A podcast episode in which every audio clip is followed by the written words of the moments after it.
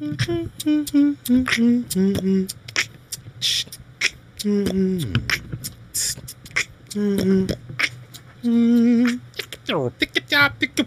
back to the Nomtombout Radio Show, 91.7 WVXU, your HD2 station. Or you can stream us live on Radio Artifact, ticket.com. Yeah, man, we back for another week. Uh, oh, man, got a guest in the house. It's been a pretty good week. It's starting to heat up. It's been real uncomfortable. It's time to take them hoodies off. I still got mine on though. I'm living my fat world as long as I can keep my hoodie on. Uh, like I say, it's getting warmer.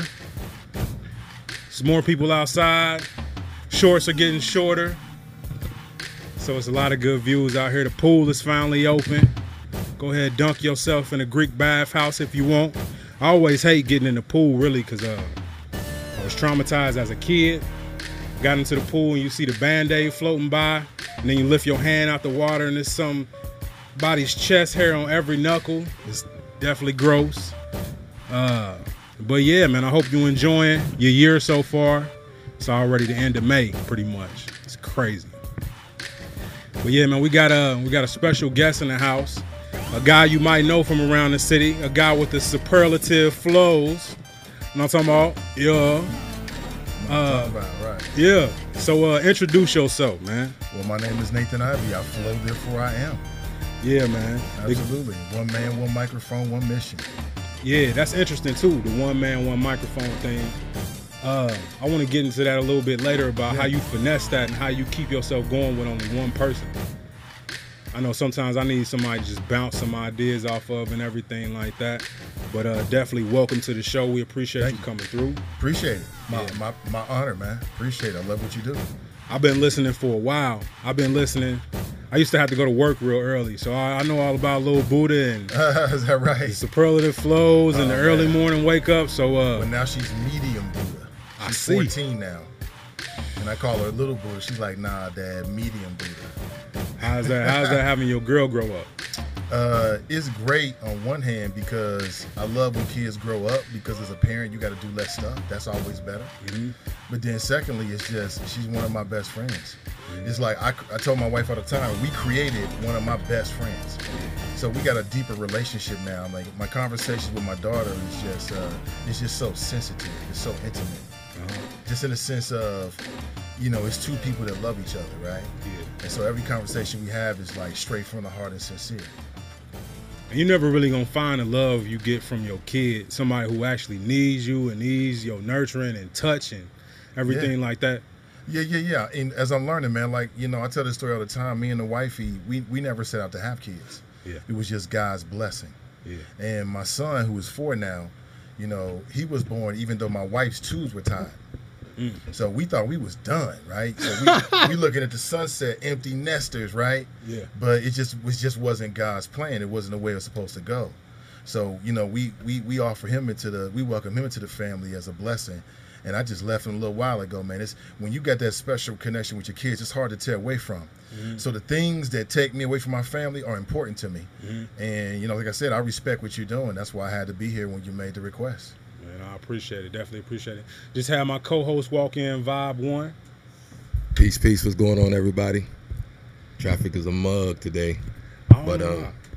I don't. I think they working and it's raining crazy, so that mixture is, is a bad thing. But peace and love. I'm here. Continue on speaking. when is yeah. it not construction going on on 75, man? Ev- All parts of 75, like in every state, pretty much. It's always happening. But um, yeah, and you from the city, right? Born and raised, yep. Born and raised. Born and raised.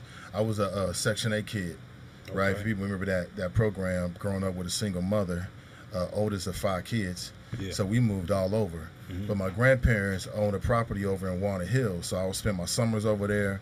And then, like later on, like my high school years, I spent all there. So I, I always claim Walnut Hills, but I lived in I lived in Mount Healthy, Forest Park, Mhm. Linn Street, uh, Auburn Avenue. I've lived all over the street, all over the city.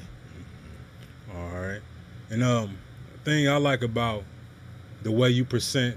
Kind of, kind of tell people what you do. Other than that, so we can. So for a long time, and I'm a, I'm a talk radio guy, right? I'm a broadcaster. Started at WAIF way back in like 1996, right? I was in high school. I mean, not high school. I was in college, on my way to law school, and uh, a partner of mine, we we answered an ad that was in the paper. I think it was in CityBeat magazine, and WAIF was looking for summer broadcasters. Mm-hmm. So we put in an application. They accepted it, and we ended up getting a show on Friday, which is I came to understand was like Black Night. That's when they had all the Afrocentric talking drum, mm-hmm. Ojinga, Ojinga with the drums. cats over there, man. So I didn't really, we didn't really have no idea what we was getting into. But once I started doing it, I just fell in love with the medium. I love connecting with people. I love like you know analyzing what was in the news, processing it, and then throwing it out there to to provoke thought. So from the jump and even to the day, I look at myself as an agent provocateur, right? I want to provoke the conversation. I want to stir the pot mm-hmm. so we can start thinking about how we get ourselves into a better place. And you know, so so my radio career started at WAIF, and then at some point they started a radio talk, a all black talk station that was owned by the Love family, called the Buzz. And folks might remember they just came back this week. They changed their format from mostly talk, I mean mostly uh, music to back to talk. So uh, I started there. I just hounded the program director Jerry Tolliver because I was looking for a shot. And literally, it was so long ago. It seems like in technology that I literally sent her a disc. I literally sent her a disc. I walked into the radio station, put a disc, as opposed to like emailing her a file or a link to stream or whatever else. And uh, you know, it it wasn't overnight. You know, it took a while, but eventually, you know, for whatever her reason, she later told me the story of her end. She answered it.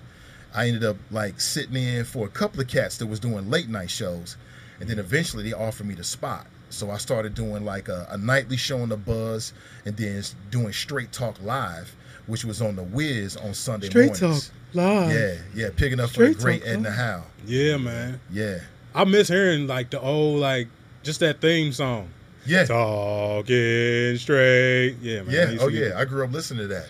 So just imagine, I grew up listening to that. I get in talk radio, boom, now I'm in that spot. Yeah. So I just took it as a real honor, right? I took it like a big responsibility for the community. Mm-hmm. So it was it was less about my ego and it was more about like what's important, who's not saying what, because I I came from the hip hop era. The hip hop mm-hmm. era was about keeping it real, Yeah. right? One of my favorite groups is Public Enemy, and they didn't suffer fools lightly. So I, I took that same energy into talk radio and sort of like melded it into my own what I call flow. Yeah, and that's what I wanted to get into because you got a, a hip hop perspective on uh pretty much everything. You kind of flip everything into hip hop terms, you call it like accessible for the streets to be able to digest. How important is that to you to for to break it down in a way where he, a layman can get it, street you know, layman? you know, I didn't set out to do that way, man. I, it, it was just, it was just more natural. Yeah. Like naturally, I feel like, you know, part of what good black media does is translate. Mm-hmm. So that's how I looked at it. You know, it's like, okay, great. You know, I got the ability to translate this and break it down to what it really is, to break it all the way down to the very last compound, right? Mm-hmm. So that's that's how I took it. You know, stop stop with all the fluff and the bluster and and, and the talking points. Here is what it is. You know, so that's what I figured. That was my charge. Yeah, man. Um, we've been here for about a year and went from AM to FM on ninety one point seven, and uh, I'm still trying to figure out how to like convey. I'm, I'm I feel like I need to break it down to simpler terms more often too, but I'm trying to also uh, secure certain spots. So uh, yeah,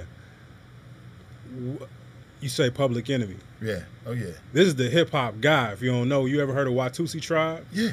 Yeah, Vibe One. Oh So, really? Yeah, man. Okay. Much respect. No doubt, definitely. We Yeah. we've been on the buzz. We went to the buzz a couple times, I believe, back in the day, getting interviewed. Uh-huh.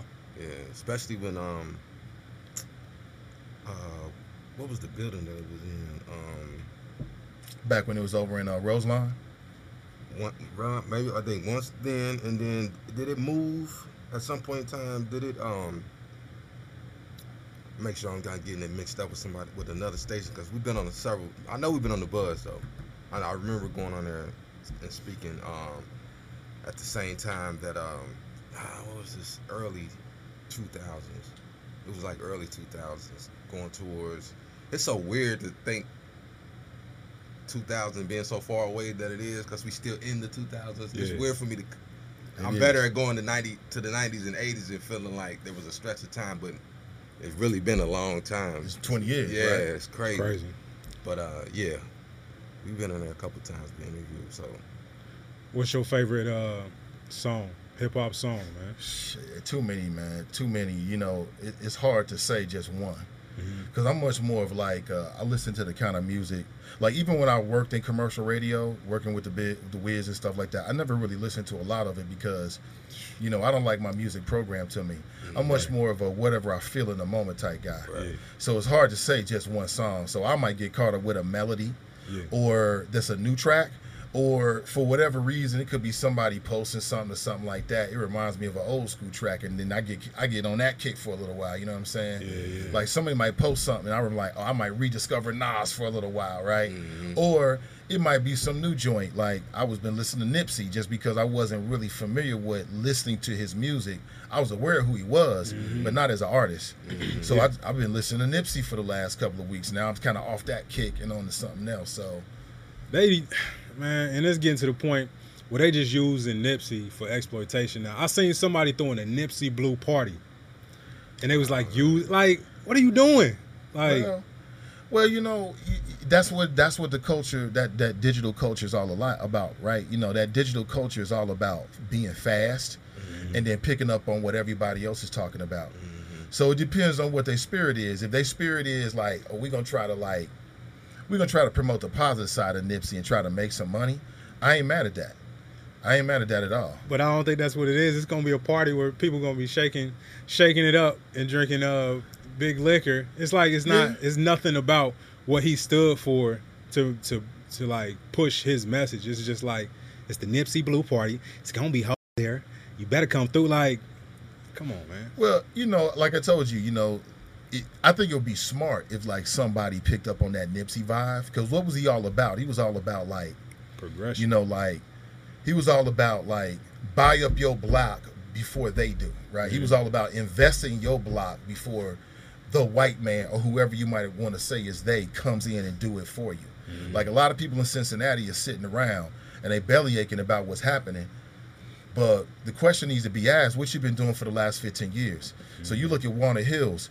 Walnut Hills has been an investment for 15 years. They ain't just started being an investment. Mm-hmm. You know, there's black folks out there that can collectively put their money together and make these kind of things happen. And there's some black folks out there that's got money in their own bank account that can make these kind of things happen. Mm-hmm. But what I would say about that in the city of Cincinnati, like if you want to adopt that Nipsey Hussle value, well then look at Price Hill.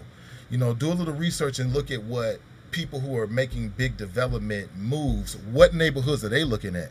There are some moves to be made in this city. You can still make money. There's property be, to be bought in this city. Yeah. Uh, I was just inside of uh, I do a group page called the Friends Who Like the Nathan Ivey Show. It's mostly like local folks. So we in there trying to figure out like how can we take this small community and impact a larger community. And part of that is just coming up with ideas and saying, boom, I'm gonna throw it into the ether, run with it. Like somebody listening right now got the bread to go out there and buy up a couple of properties, flip it for themselves, mm. or to start some type of collective that you can actually have an impact in the community. You know what I'm mm. saying? Yeah. Not everything in Cincinnati's been bought up. Over the Rhine, that's over with. Mm-hmm. Walnut Hills, there's still parts of it, but the main parts, that's over with. You waited too late. Ah. But there are some spots in this city that are ripe for investment. And instead of, you know, people just worrying about the displacement, and I appreciate that. That's a great conversation we should have. They should also be looking forward, like, well, how can I get ahead mm-hmm. of these developers, right? And mm-hmm. get you a piece of this cheap property and flip it like everybody else. You know mm-hmm. what I'm saying? Yeah. Why can't we do that in our community? You think the Lions Den? You think that's what's really going on with the Lions Den? That's what the talk is. You I- know, yeah. from what I heard, yeah, it was some people was like Lions Den. Wait a minute, I go there all the time. No, no, no, no, no, it's a problem. I did see that the city decided to back away from trying to shut it down, at least in the short term. Mm-hmm. But I also understand there might be some legal, um, some legal, some legal consequences that the owner might be dealing with. Mm-hmm. And if things go that way, it might trigger some type of eviction or something like that. Mm-hmm. I was just good to good. It was just good to see that black people, you know, to support black entrepreneurs and the black community stood up and let their voice be heard. So I know members in my audience, you know, go to the Lions Den, and they mm-hmm. told me, Nate, hey, it's no problem. Yeah. And so it, it makes you wonder. I think it's fair. I think it says. I think it says a lot about the city that when a story comes out that in the media, that people are suspicious. Mm. And if I was the city of Cincinnati, I would I would deep drill, drill, drill deeper into why there's so much cynicism when a story like that goes up. Like some people think that the city's office is being used to spur development for non-black people. Let's keep it real, right? That's what people think. Mm-hmm. So if that's what people think, well, maybe there's some truth to it, or maybe it's BS. But either way, I think that if you're the city, you should pay attention to that and ask yourself why people are cynical about the moves they're making, and you know these various departments and what their real motivations are. I think that's just the sign of the times now. Like people been lied to about so much that we just skeptical of everything. Right. Especially when it actually seems skeptical. It's like, man, hold up. Like black businesses that's that's growing, never been late on a bill or nothing like that. And the guy who owns the whole uh the whole little complex, he came and talked on Lincoln Ware show Right. And pretty much said they want me to illegally evict her and said if I don't evict her, then they're gonna come after me and try to take the whole property away from me. Well, you know, again, Reading Road is prime real estate. Anything on Reading Road, in my opinion, is is has the potential to be electric, because to me, Reading Road is just so vital, and I think it's a way of measuring the health of the overall city. Yeah. Like in my opinion, when when Reading Road is electric all the way up to the Roselawn, and I mean electric and new business, you know what I'm saying? Like it, it looks like over the Rhine, but there's still black people there, like thriving businesses are opening up, new storefronts. That's going to say great thing about the great things about the overall health of the city. But um, I did not hear that conversation with Mr. Lincoln Ware. I am aware of it. And uh, again, all that's going to do is fuel the cynicism that people have about the city and, and the moves they make. It's unfortunate for the city. If they want to fix something on Reading Road, go after them uh them prots that be down there. The tooth, the pride. the prostitutes that just be walking down there like right. it's deep down there, man. It is. I've seen. I've, I've heard about it. Shall I say? man, drive down drive down Reading one time. You're gonna see a lot of uh, things for sale. um man, there's a lot of butt for sale down there, man. A lot of chilling protectors for sale. What um why why does the buzz change its its its, its the way it works over and over and over? That's the million dollar question, right? Well, you know, I worked there for like 15 years, and while I was there, they switched formats twice. Mm-hmm. So I left what three years ago and went online a few months, like three months after leaving there, I went online. Best decision I ever made, professionally by far. Uh, all the fresh, all the dope online. The internet is where it's happening. Digital is the future.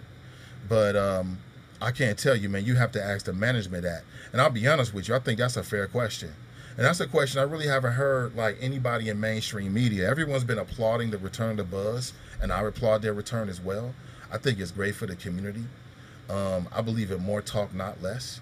I think that if you look at like the various media channels and like the people that's the host, you know, white folks, they got multiple media channels. Why can't black folks have media, m- multiple media channels, right, in the city of Cincinnati? Right. We, we, we can't have enough media channels that's focused on our issues where black folks can turn into it and the friends of black folks can turn into it and see what's going on for whatever reason. So I, I 100% think it's a great thing. Mm-hmm. But I'll be honest with you, I never thought it was a good thing for them to go away from the format in the first place. Who was unhappy with the talk radio format? It's a lot of I- people who listen every day. Yeah, that's that's a fair question. I think it's a question that the community should ask. I don't know the answer to that. You know, I wasn't in management, so I can't really answer that.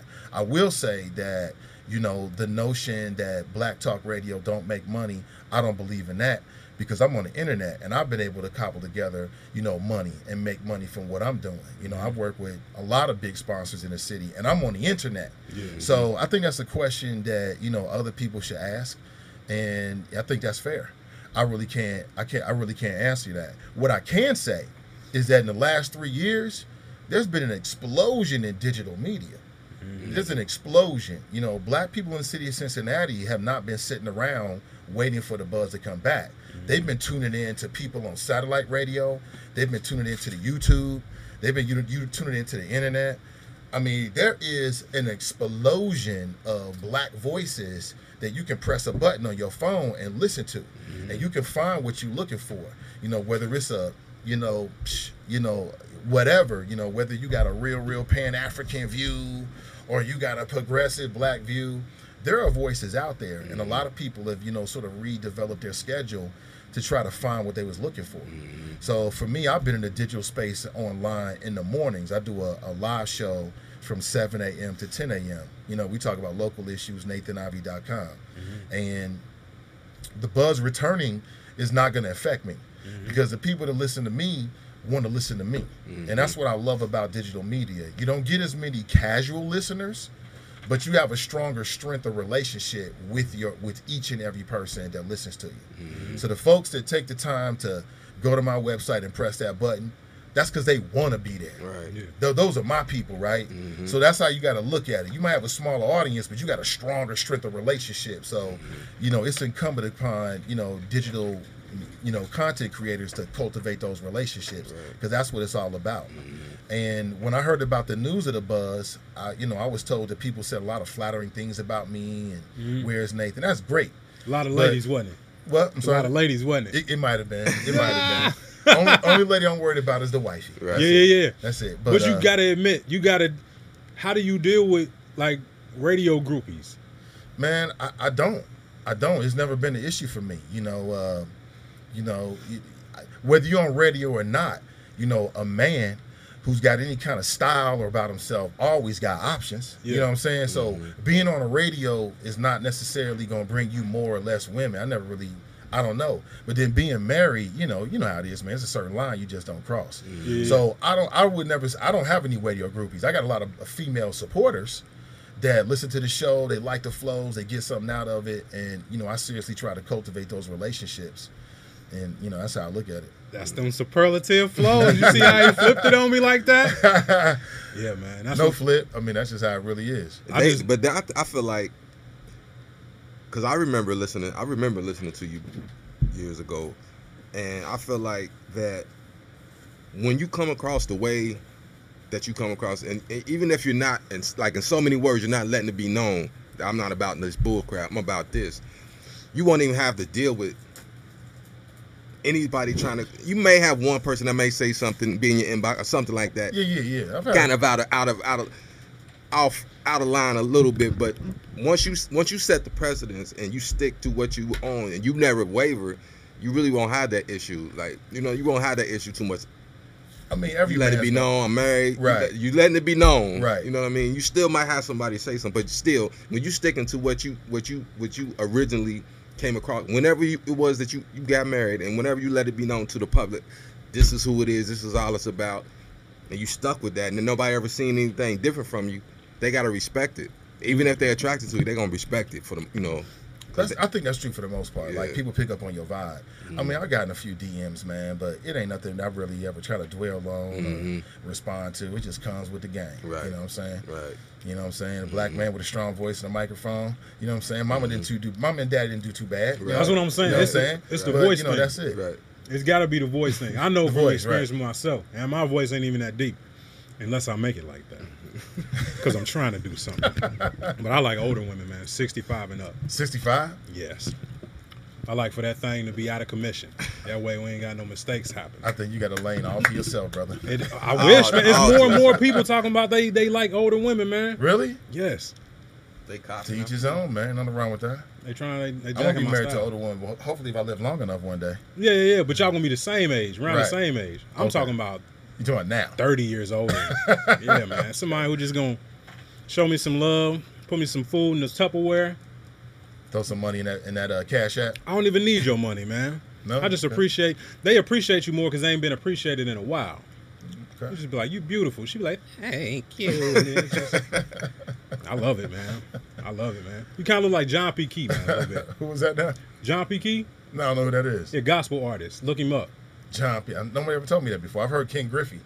King, Gri- yeah, King kind of, Griffey. Yeah, I've heard that. I get that all the time. I'm gonna show you a picture of John P. Kee. You're gonna be like, what? I should be getting paid. That's, Um, my, that's my tether.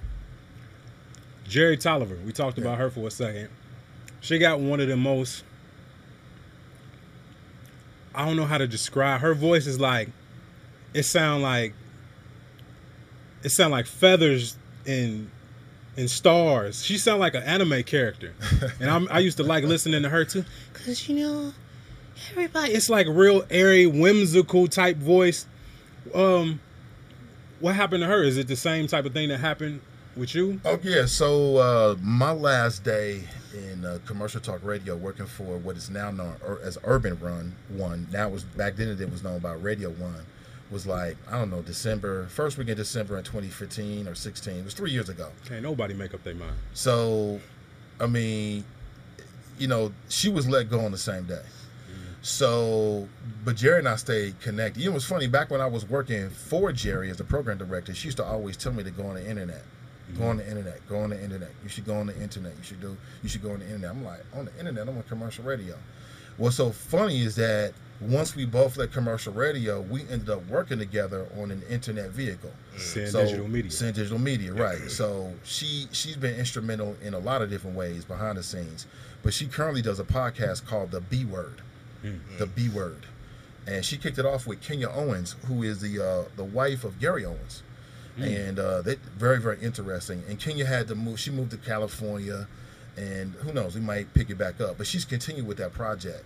So for people who like Jerry, go on our Facebook page, send digital media, check out the podcast. Yeah, man. And uh, I was just talking with her a couple of days ago, and we were talking about the buzz.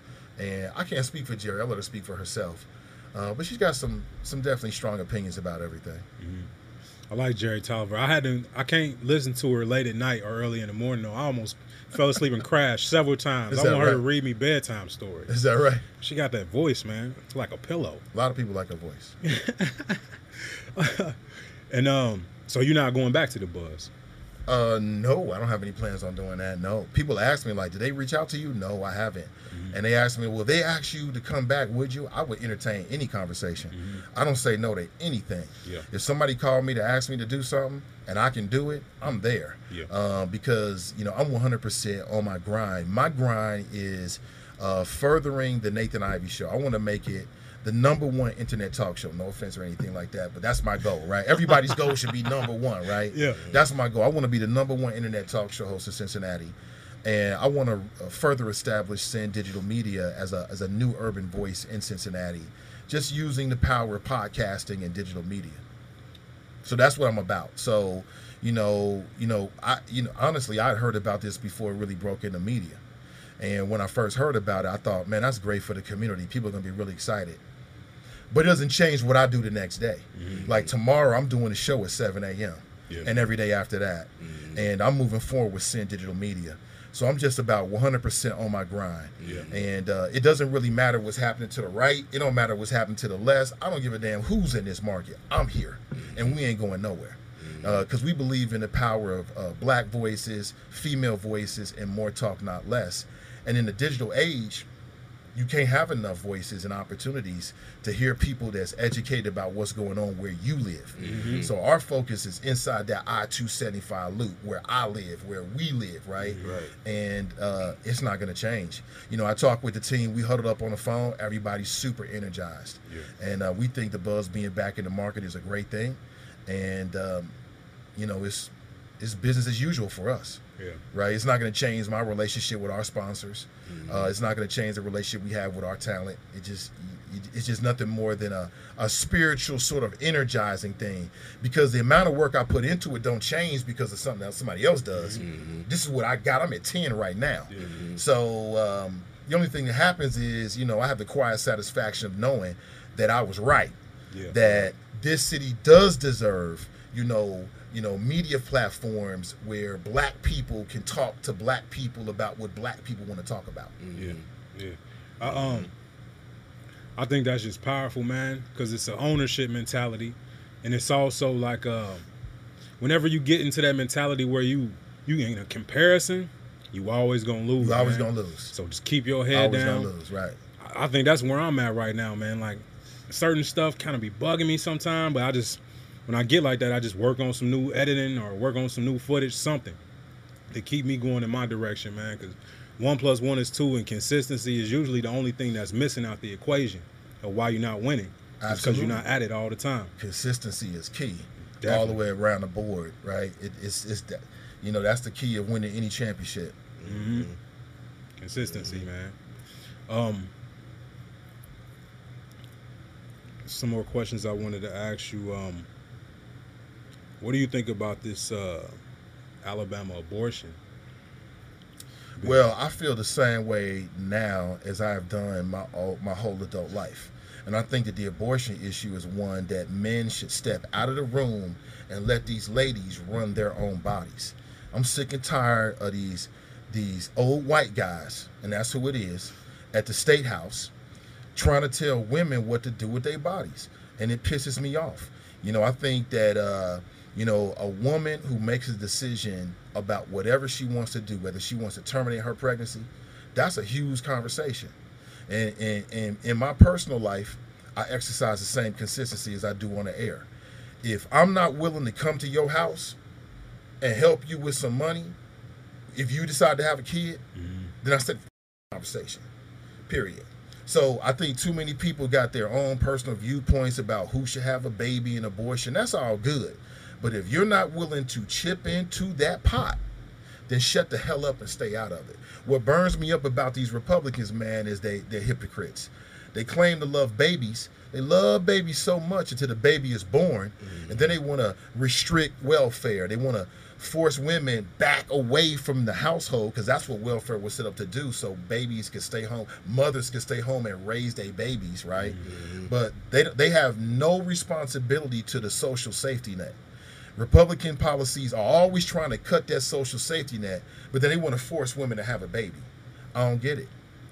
I i see what you're saying and um but the bill the bill is that um it's a felony for any doctor if any doctor is to give an abortion in Alabama um, for any other purpose other than the the safety of the mother that's pregnant it's it's a felony for for the doctor and I think also for the for the woman right I didn't know about the woman I know that about the doctor so I'm not sure I think um I think women can say what needs to be done to their bodies, but it's also it also should include the father of that child. Also, do you not think that? Well, I mean, if we're gonna have the whole conversation, like I'm, I, I believe that women should have the right to terminate a pregnancy if they decide to, and but I also believe that men should have the right to sever their parental responsibilities if they decide to.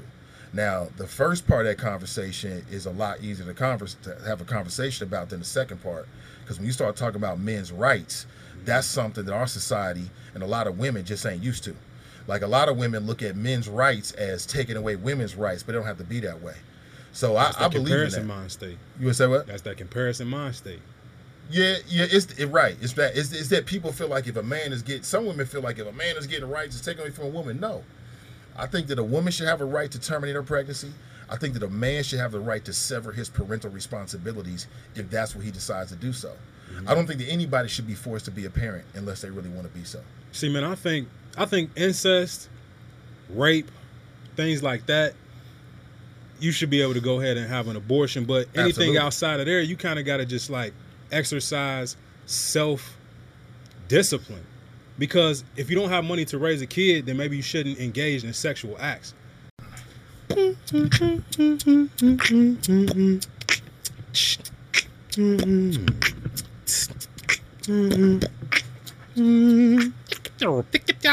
Welcome back to the Nomtombout Radio Show, 91.7 WVXU, your HD2 station. Or you can stream us live on Radio Artifact, ticket.com. Come. Yeah, man, we back for another week. Uh, oh, man, got a guest in the house. It's been a pretty good week. It's starting to heat up. It's been real uncomfortable. It's time to take them hoodies off. I still got mine on though. I'm living my fat world as long as I can keep my hoodie on. Uh, like I say, it's getting warmer. There's more people outside. Shorts are getting shorter. So it's a lot of good views out here. The pool is finally open. Go ahead, dunk yourself in a Greek bathhouse if you want. I always hate getting in the pool, really, because uh, I was traumatized as a kid. Got into the pool and you see the band-aid floating by, and then you lift your hand out the water and there's some body's chest hair on every knuckle. It's definitely gross. Uh, but yeah, man, I hope you enjoying your year so far. It's already the end of May, pretty much. It's crazy. But yeah, man, we got a we got a special guest in the house. A guy you might know from around the city. A guy with the superlative flows. You know what I'm talking about? Yeah. I'm Uh, talking about, right? Yeah. So uh introduce yourself, man. Well, my name is Nathan Ivey. I flow, therefore I am. Yeah, man. The- Absolutely. one man, one microphone, one mission. Yeah, that's interesting too. The one man, one microphone thing. Um, I want to get into that a little bit later about Yeah. how you finesse that and how you keep yourself going with only one person. I know sometimes I need somebody to just bounce some ideas off of and everything like that. But uh, definitely welcome to the show. We appreciate you you. coming through. Appreciate it. My, Yeah. my my honor, man. Appreciate it. I love what you do. I've been listening for a while. I've been listening. I used to have to go to work real early, so I, I know all about Lil Buddha and is that the right? superlative flows and Oh, the early man. morning wake up. So uh, Well, now she's medium Buddha. I She's see. 14 now. And I call her little Buddha. She's like, nah, dad, medium Buddha. how's that? How's that having your girl grow up? Uh, it's great on one hand because I love when kids grow up because as a parent, you got to do less stuff. That's always better. hmm But then secondly, it's just she's one of my best friends. Mm-hmm. It's like I, I told my wife all the time, we created one of my best friends. Yeah. So we got a deeper relationship now. Like my conversations with my daughter is just uh it's just so sensitive. It's so intimate. Uh-huh. Just in the sense of, you know, it's two people that love each other, right? Yeah. And so every conversation we have is like straight from the heart and sincere. And you're never really gonna find the love you get from your kid, somebody who actually needs you and needs your nurturing and touch and everything like that. Yeah, yeah, yeah. And as I'm learning, man, like, you know, I tell this story all the time. Me and the wifey, we, we never set out to have kids. Yeah. It was just God's blessing. Yeah. And my son, who is four now, you know, he was born even though my wife's twos were tied. Mm. So we thought we was done, right? So we, we looking at the sunset, empty nesters, right? Yeah. But it just was just wasn't God's plan. It wasn't the way it was supposed to go. So you know, we we we offer him into the we welcome him into the family as a blessing. And I just left him a little while ago, man. It's when you got that special connection with your kids, it's hard to tear away from. So the things that take me away from my family are important to me. And you know, like I said, I respect what you're doing. That's why I had to be here when you made the request. Man, I appreciate it. Definitely appreciate it. Just had my co-host walk in, vibe one. Peace, peace. What's going on, everybody? Traffic is a mug today, I but know um, I don't. I think they working and it's raining crazy, so that mixture is, is a bad thing. But peace and love. I'm here. Continue on speaking. When is Yeah. it not construction going on on 75, man? Ev- All parts of 75, like in every state, pretty much. It's always happening. But um, yeah, and you from the city, right? Born and raised, yep. Born and raised. Born and raised. I was a, a Section 8 kid, right? Okay. For people remember that that program, growing up with a single mother, uh, oldest of five kids. Yeah. So we moved all over. Mhm. But my grandparents owned a property over in Walnut Hills, so I would spend my summers over there. And then, like later on, like my high school years, I spent all there. So I, I always claim Walnut Hills, but I lived in I lived in Mount Healthy, Forest Park, Mhm. Linn Street, uh, Auburn Avenue. I've lived all over the street, all over the city. All right. And um, thing I like about the way you present, kind of, kind of tell people what you do. Other than that, so we can. So for a long time, and I'm a, I'm a talk radio guy, right? I'm a broadcaster. Started at WAIF way back in like 1996, right? Mm-hmm. I was in high school. I mean, not high school. I was in college, on my way to law school, and uh, a partner of mine, we eh, we answered an ad that was in the paper. I think it was in CityBeat magazine, and WAIF was looking for summer broadcasters. Mm-hmm. So we put in an application. They accepted it. And we ended up getting a show on Friday, which is I came to understand was like Black Night. That's when they had all the Afrocentric, talking drum, Ojinga, Ojinga with the drums, cats over there, man. So I didn't really, we didn't really have no idea what we was getting into. But once I started doing it, I just fell in love with the medium. I love connecting with people. I love like you know analyzing what was in the news, processing it, and then throwing it out there to to provoke thought. So from the jump and even to the day, I look at myself as an agent provocateur, right? I want to provoke the conversation. I want to stir the pot mm-hmm. so we can start thinking about how we get ourselves into a better place. And you know, so so my radio career started at WAIF, and then at some point they started a radio talk, a, a all black talk station that was owned by the Love family, called the Buzz. And mm-hmm. folks might remember they just came back this week. They changed their format from mostly talk, I mean mostly uh, music to back to talk. Yeah. So uh, I started there. I just hounded the program director Jerry Tolliver because I was looking for a shot. Yeah. And literally, it was so long ago. It seems like in technology that I literally sent her a disc. I literally sent her a disc. I walked into the radio station, put a disc, as opposed to like emailing her a file or a link to stream or whatever else. And uh, you know, it it wasn't overnight. You know, it took a while, but eventually, you know, for whatever her reason, she later told me the story of her end. She answered it. I ended up like sitting in for a couple of cats that was doing late night shows, and then eventually they offered me the spot. So I started doing like a, a nightly show on the Buzz, and then doing Straight Talk Live, which was on the Wiz on Sunday Straight mornings. talk live. Yeah, yeah, picking up Straight for the great Talk Edna Live. Howe. Yeah, man. Yeah, I miss hearing like the old like just that theme song. yeah. Talking straight. Yeah, man. Yeah. Oh yeah. I grew up listening to that. So just imagine, I grew up listening to that. I get in talk radio. Boom. Now I'm in that spot. Yeah. So I just took it as a real honor, right? I took it like a big responsibility for the community. Mm-hmm. So it was it was less about my ego and it was more about like what's important, who's not saying what, because I I came from the hip hop era. The hip hop era was about keeping it real, Mm-hmm. Yeah. right? One of my favorite groups is Public Enemy, and they didn't suffer fools lightly. So I, I took that same energy into talk radio and sort of like melded it into my own what I call flow. Yeah, and that's what I wanted to get into because you got a, a hip hop perspective on uh pretty much everything. You kind of flip everything into hip hop terms. And you call it like accessible for the streets to be able to digest. How important is that to you to for to break it down in a way where he, a layman can get it, street you know, layman? You know, I didn't set out to do that way, man. I, it, it was just it was just more natural. Yeah. Like naturally, I feel like, you know, part of what good black media does is translate. Mm-hmm. So that's how I looked at it. You know, it's like, okay, great. You know, I got the ability to translate this and break it down to what it really is, to break it all the way down to the very last compound, right? So that's that's how I took it.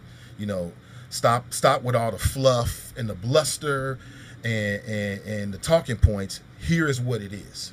You know, so that's what I figured. That was my charge. Yeah, man. Um, we've been here for about a year and went from AM to FM on ninety one point seven, and uh, I'm still trying to figure out how to like convey. I'm, I'm I feel like I need to break it down to simpler terms more often too, but I'm trying to also uh, secure certain spots. So uh, yeah, you say Public Enemy. Yeah. Oh yeah. This is the hip hop guy. If you don't know, you ever heard of Watusi Tribe? Yeah. Yeah, Vibe One.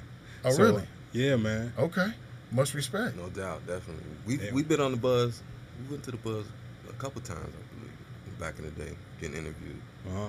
Yeah, especially when um, uh, what was the building that it was in? Um, Back when it was over in uh, Roselawn. One, maybe I think once then, and then did it move at some point in time? Did it um? Make sure I'm not getting it mixed up with somebody with another station because we've been on a several. I know we've been on the buzz though. I, I remember going on there and speaking um at the same time that um ah, what was this early 2000s? It was like early 2000s going towards. It's so weird to think 2000 being so far away that it is because we still in the 2000s. It's weird for me to. I'm is. better at going to 90 to the 90s and 80s and feeling like there was a stretch of time, but it's really been a long time. It's 20 years. yeah, Right? it's crazy. Crazy.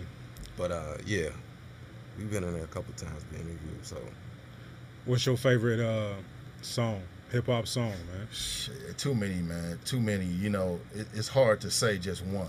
Mm-hmm. Because I'm much more of like uh, I listen to the kind of music. Like even when I worked in commercial radio, working with the big, the Wiz and stuff like that, I never really listened to a lot of it because, you know, I don't like my music programmed to me. I'm much more of a whatever I feel in the moment type guy. Right. So it's hard to say just one song. So I might get caught up with a melody, Yeah. or that's a new track, or for whatever reason it could be somebody posting something or something like that. It reminds me of an old school track, and then I get I get on that kick for a little while. You know what I'm saying? Yeah, yeah. Like somebody might post something, and I'm like, oh, I might rediscover Nas for a little while, right? Mm-hmm. Or it might be some new joint. Like I was been listening to Nipsey just because I wasn't really familiar with listening to his music.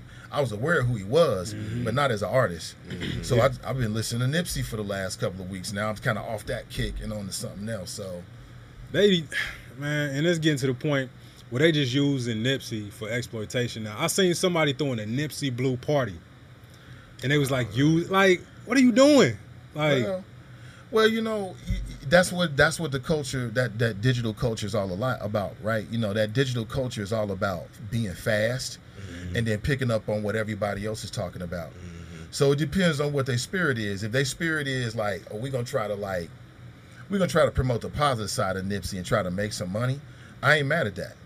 I ain't mad at that at all. but I don't think that's what it is. It's gonna be a party where people gonna be shaking, shaking it up and drinking uh big liquor. It's like it's not. Yeah. It's nothing about what he stood for to to to like push his message. It's just like it's the Nipsey Blue party. It's gonna be hoes there.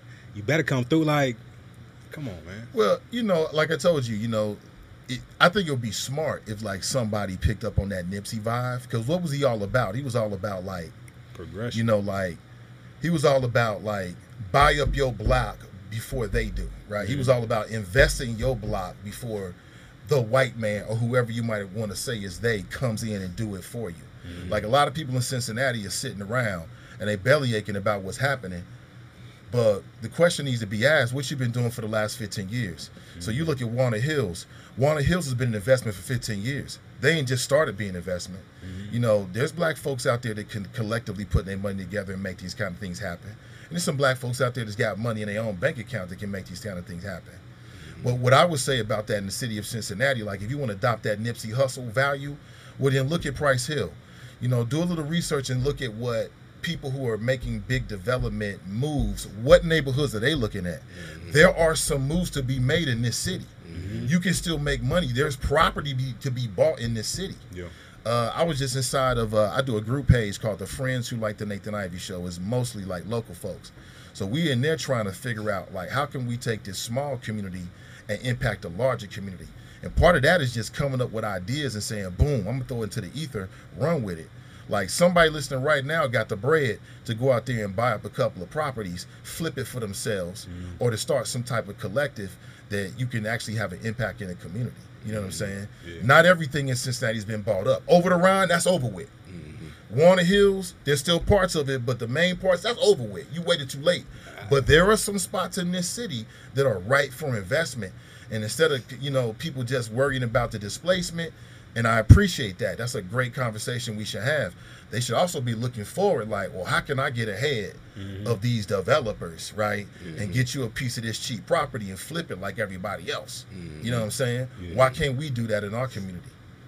You think the Lions Den? You think that's what's really going on with the Lions Den? That's what the talk is. You I- know, yeah. from what I heard, yeah, it was some people was like Lions Den. Wait a minute, I go there all the time. No, no, no, no, no, it's a problem. I did see that the city decided to back away from trying to shut it down, at least in the short term. Mm. But I also understand there might be some legal, um, some legal, some legal consequences that the owner might be dealing with. Mm. And if things go that way, it might trigger some type of eviction or something like that. Mm. I was just good to good. It was just good to see that black people, you know, to support black entrepreneurs and the black community stood up and let their voice be heard. So, I know members in my audience, you know, go to the Lions Den and they mm-hmm. told me, Nate, hey, it's no problem.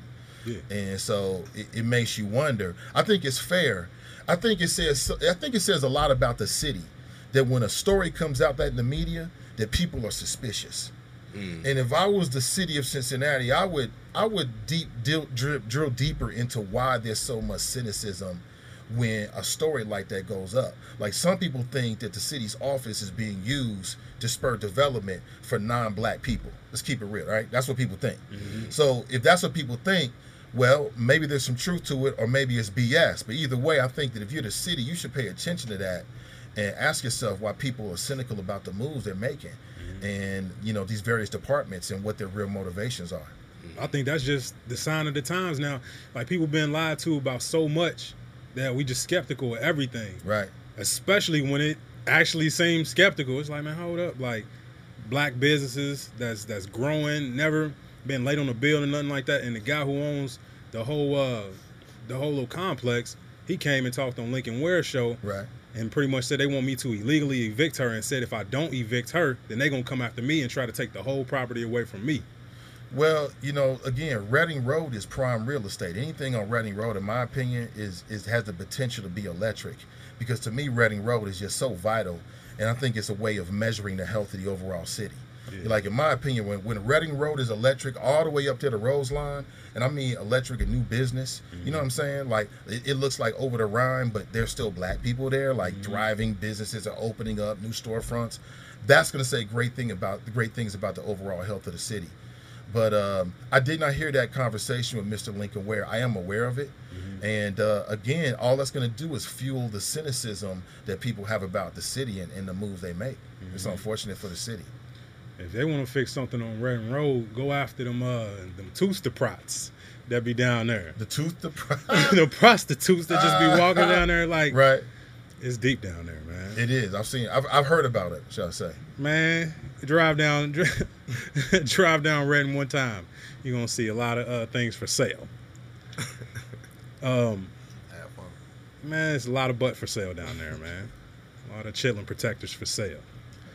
What um, why, why does the buzz change its its its, its the way it works over and over and over? That's the million dollar question, right? Well, you know, I worked there for like 15 years, and while I was there, they switched formats twice. Mhm. So I left what three years ago and went online a few months, like three months after leaving there, I went online. Best decision I ever made, professionally by far. Uh, all the fresh shit, all the dope shit is online. The internet is where it's happening. Digital is the future. But um, I can't tell you, man. You have to ask the management that. And I'll be honest with you, I think that's a fair question. And that's a question I really haven't heard like anybody in mainstream media. Everyone's been applauding the return to Buzz, and I applaud their return as well. I think it's great for the community. Um, I believe in more talk, not less.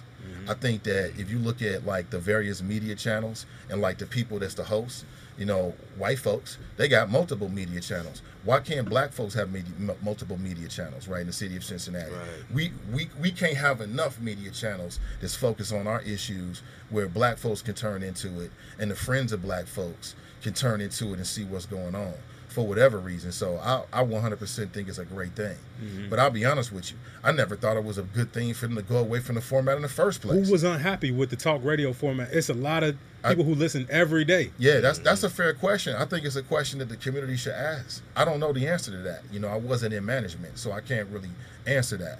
I will say that, you know, the notion that black talk radio don't make money, I don't believe in that because I'm on the internet and I've been able to cobble together, you know, money and make money from what I'm doing. You know, I've worked with a lot of big sponsors in the city and I'm on the internet. Yeah. So I think that's a question that, you know, other people should ask and I think that's fair. I really can't I can't I really can't answer that. What I can say is that in the last 3 years there's been an explosion in digital media. Mm-hmm. There's an explosion. You know, black people in the city of Cincinnati have not been sitting around waiting for the buzz to come back. Mm-hmm. They've been tuning in to people on satellite radio. They've been tuning into the YouTube.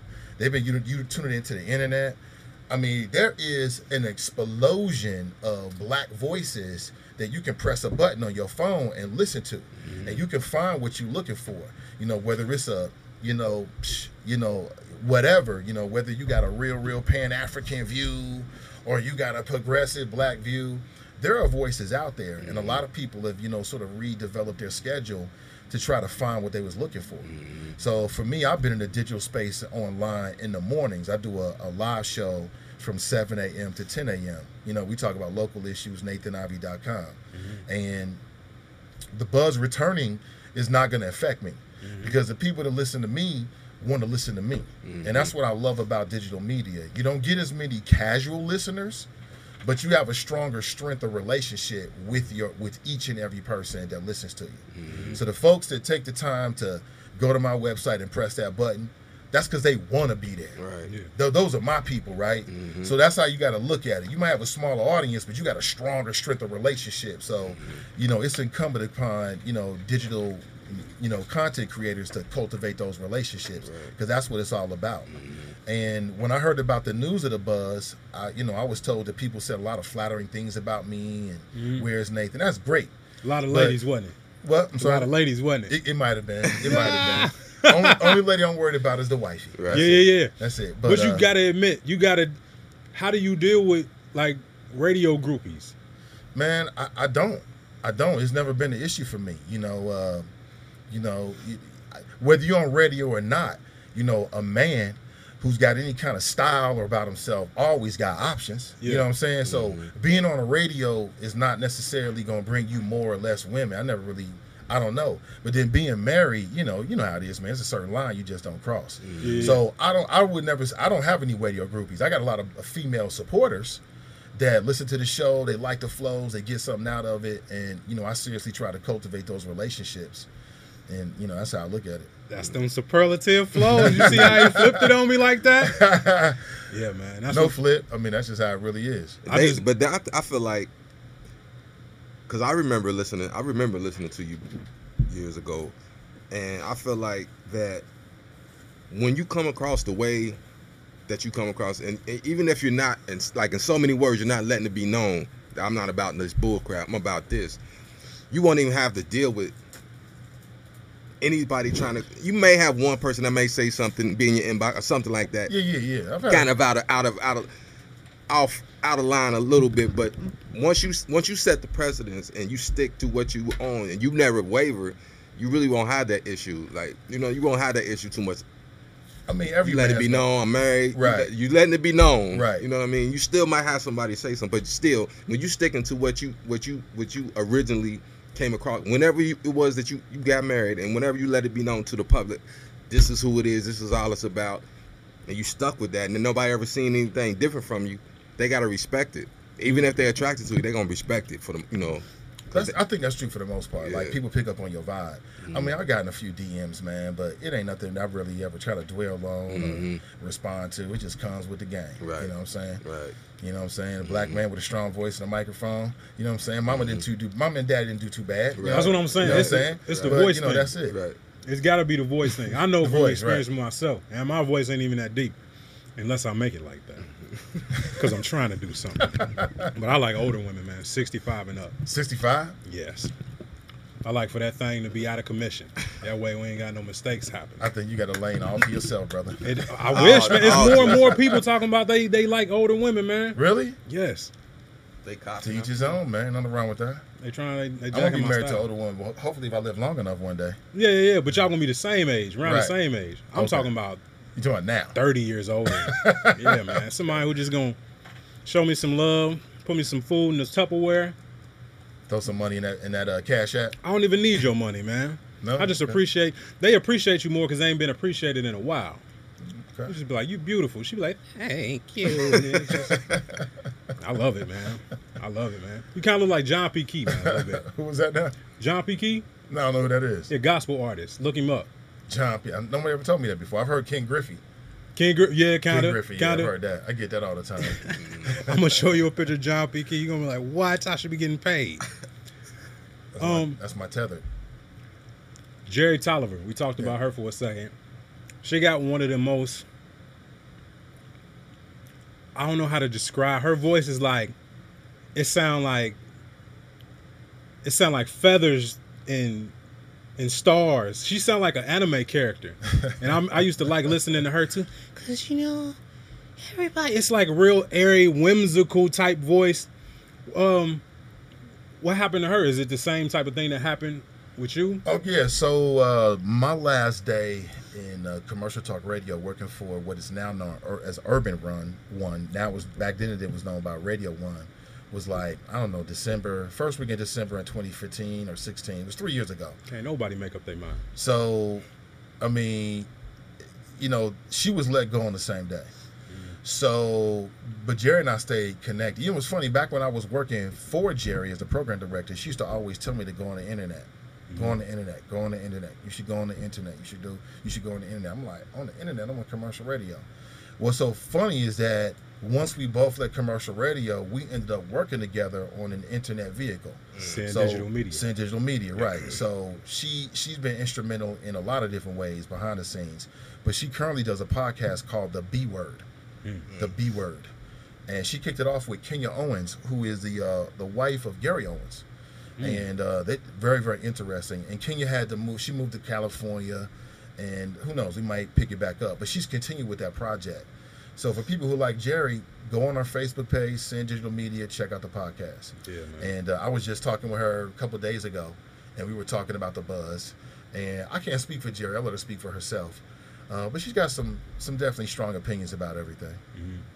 I like Jerry Tolliver. I had to. I can't listen to her late at night or early in the morning. though. I almost fell asleep and crashed several times. Is I want her to read me bedtime stories. Is that right? She got that voice, man. It's like a pillow. A lot of people like her voice.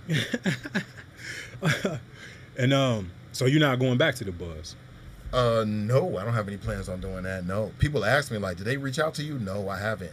And they ask me, well, they ask you to come back, would you? I would entertain any conversation. I don't say no to anything. Yeah. If somebody called me to ask me to do something and I can do it, I'm there. Yeah. Uh, because you know I'm 100% on my grind. My grind is uh, furthering the Nathan Ivey Show. I want to make it the number one internet talk show. No offense or anything like that, but that's my goal, right? Everybody's goal should be number one, right? Yeah. That's my goal. I want to be the number one internet talk show host in Cincinnati, and I want to uh, further establish Sin Digital Media as a as a new urban voice in Cincinnati, just using the power of podcasting and digital media.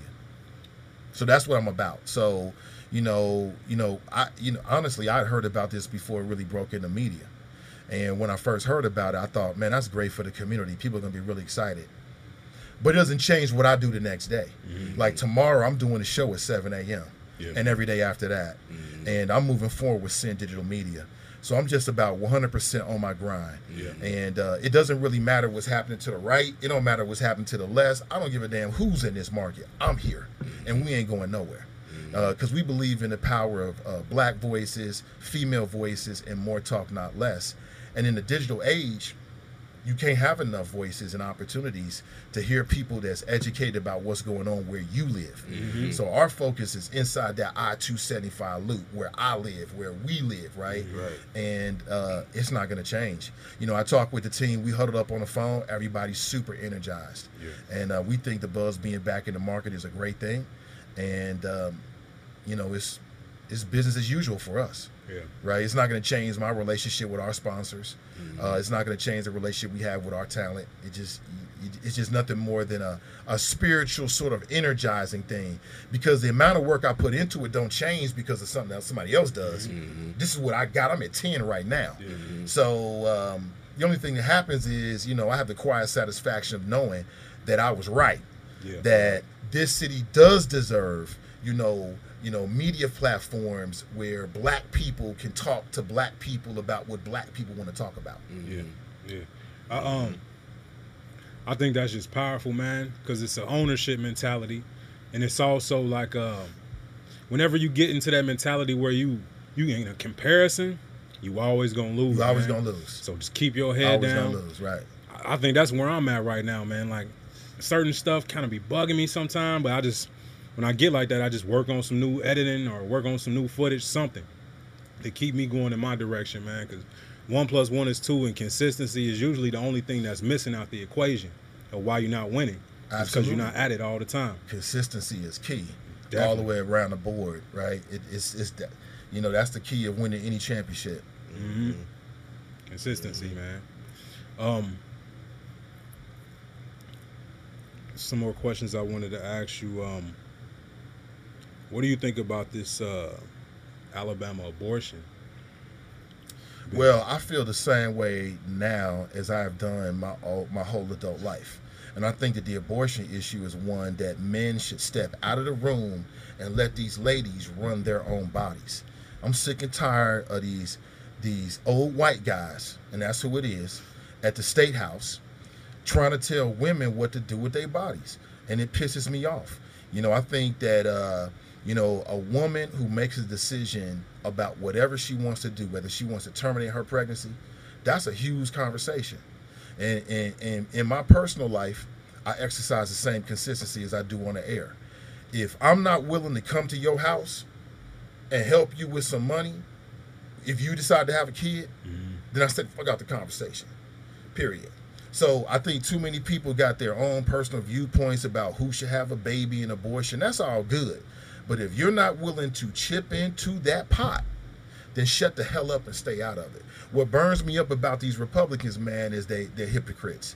They claim to love babies, They love babies so much until the baby is born, and then they want to restrict welfare. They want to force women back away from the household because that's what welfare was set up to do. So babies could stay home, mothers could stay home and raise their babies, right? Mm-hmm. But they they have no responsibility to the social safety net. Republican policies are always trying to cut that social safety net, but then they want to force women to have a baby. I don't get it. I I see what you're saying, and um, but the bill, the bill is that um, it's a felony for any doctor if any doctor is to give an abortion in Alabama, um, for any other purpose other than the the safety of the mother that's pregnant. It's it's a felony for for the doctor, and I think also for the for the woman, right? I didn't know about the woman. I know that about the doctor, so I'm not sure. I think um, I think women can say what needs to be done to their bodies, but it's also it also should include the father of that child. Also, do you not think that? Well, I mean, if we're gonna have the whole conversation, like I'm, I, I believe that women should have the right to terminate a pregnancy if they decide to. But I also believe that men should have the right to sever their parental responsibilities if they decide to. Now, the first part of that conversation is a lot easier to, converse, to have a conversation about than the second part. Because when you start talking about men's rights, that's something that our society and a lot of women just ain't used to. Like a lot of women look at men's rights as taking away women's rights, but it don't have to be that way. So I, That's the I believe in comparison that. mind state. You would say what? That's that comparison mind state. Yeah, yeah, it's it, right. It's that it's, it's that people feel like if a man is getting some women feel like if a man is getting rights, it's taken away from a woman. No, I think that a woman should have a right to terminate her pregnancy. I think that a man should have the right to sever his parental responsibilities if that's what he decides to do so. I don't think that anybody should be forced to be a parent unless they really want to be so. See, man, I think I think incest, rape, things like that, you should be able to go ahead and have an abortion. But anything Absolutely. outside of there, you kind of got to just like exercise self discipline. Because if you don't have money to raise a kid, then maybe you shouldn't engage in sexual acts. My penis don't even get hard unless I got some money. Like it's you're you're setting yourself up for a hard situation. And I think I think that when you give a woman all that power, she then has to not be accountable to anything. So you can continue to make these babies and not be accountable, and it's always the guy going to jail because he can't support the kid, or the, the guy giving up his parental rights. If you think you're in a position where you want to give up parental rights, you shouldn't be having sex. Sex is a specific task that yields specific results. You can say you can say condoms and all that, but you had to be smart about your decisions, or else you're setting yourself up to hate your baby's mom, have multiple babies' mothers, and then that creates a, um that creates hatred between black and white. I mean, black and black relationships between the man and the woman. I'm mm-hmm. just talking about us specifically. It's we got to be smarter about what how we engage, so we don't get certain results. I feel like my mom and my dad didn't love each other, and I kind of feel how that was put on me in certain aspects. I, I feel like if you, it, it's hard to love something that you don't love how you made it. Where it came from. Yeah, where it came from and the energy you putting into it, like we just got to be smarter about that because you creating legacies, and it's not just about the the the mother or the father. What position are, are you putting this child in? How hard is it going to be growing up without that balance, or knowing that one of your parents didn't want you, mm-hmm. or things like that? It's definitely, excuse me, bro. Yeah, it's go ahead. definitely a thing to where the two people that's coming together and thinking they just having fun, knowing even if you got a, you know, because how many times we find out somebody has gotten pregnant and they were wearing a condom or was on the pill or it still can happen. So it's like Yeah, in that stage, cause I try to have these conversations with my kids, man. Like, live your life, and I know you got hormones and, and, and all this different all these different things come about, and you think you in love with somebody, yeah. but these boys are young, Mm-hmm. and you find and they hormones is talking to them, so they love you right now, right now. You And vice versa. Yeah, you both both ways, so you never know what's what's gonna happen. So if y'all not gonna listen to me and wait like I would like for y'all to wait. But then here's everything that can come along with it. Here's everything that um uh these are the possibilities uh, pros and cons of continue continuing being sexually active or whatever, right? Mhm. So, but I I also agree with what you're saying as far as the politicians because what it is is like you give supposedly these programs that are supposed to help the women, like you say, uh, uh, uh, stay at home and take care of the kids. But then it's uh, on one end you give, and the other end, on another end, uh, another perspective, you're taking away uh, uh, uh, opportunities or whatever. So basically, you're keeping the system going where this child go ahead and this child is born and is raised up. You take all these other things away from them, and then what they're thinking later on down the line, this will be a child that that go into the business of prison Yeah, and we keep that money going. You know, so it's a whole like it's a thing to where it's systematically we getting things that seem like oh that's that's a good thing. We getting this type of we getting this bill passed. We getting this, and like they're helping you, but behind their back they got this other thing that's coming right down the pipeline. As soon as you take that, and then we hitting you with the, you know we hitting you with this this uh, sucker punch. So it's always a thing where we have to really people, not even just black people, but, but we we are black. You have to really think about this stuff. You got to be mindful just like about the outcome. just yeah, just, not- like and is and that's not that's not sexy to us. That's not hip to be actually having thinking especially at a young age, thinking about what we doing before we go ahead and do it. Nah, I'm a little tipsy, you little tipsy, you look good, you looking good in them.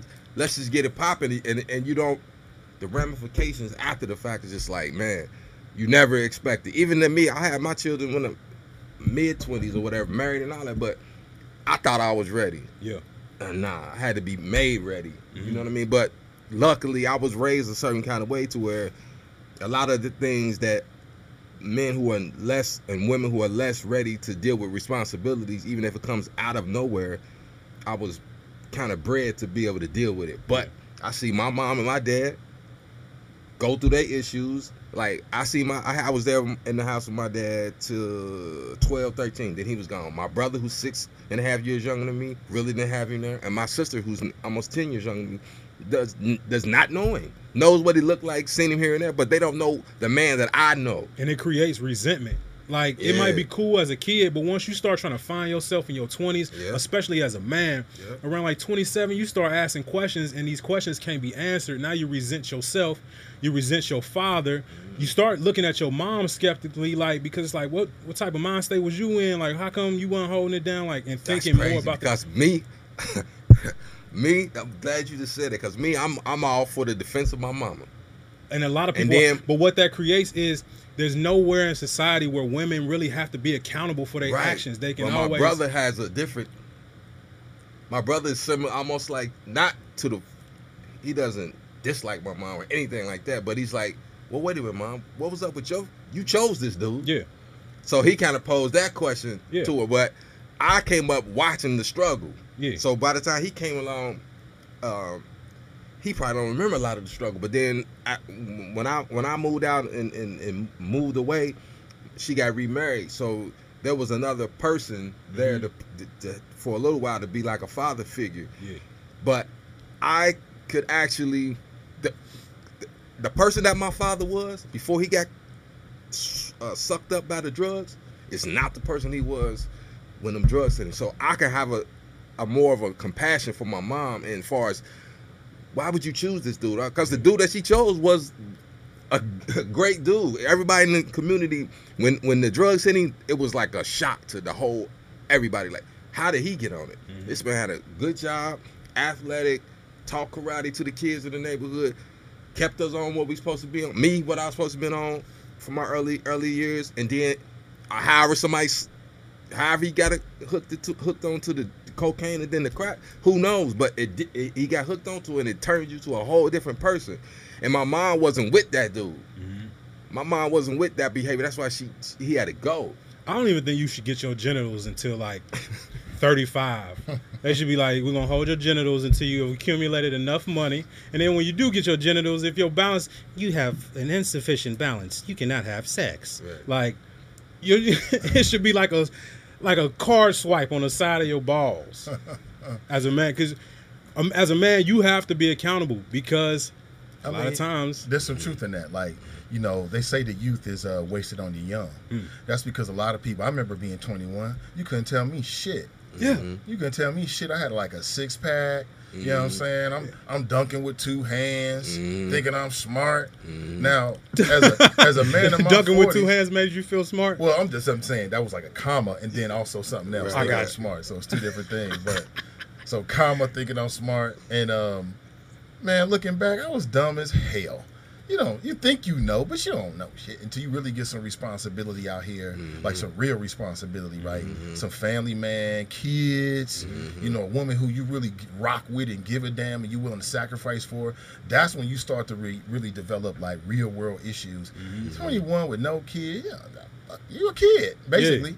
So you know that's why you- you're right about that. If you, if you could save young people from some of those pitfalls until they 35, it'd be a better place. But You're thinking with a whole different mind. at whole different. point. You're a grown up. Yeah, you got bills. You like, I can't really even afford to have no kid. 'cause You understand sacrifice. Yeah. See, that's the thing about young people. You don't really understand sacrifice. You don't understand like what it really builds to. Very few young people, shall I say? I can't say everybody, but very few young people. And when I say young people, I'm talking like you're 20, you're 21. Yeah. How old's your man over here?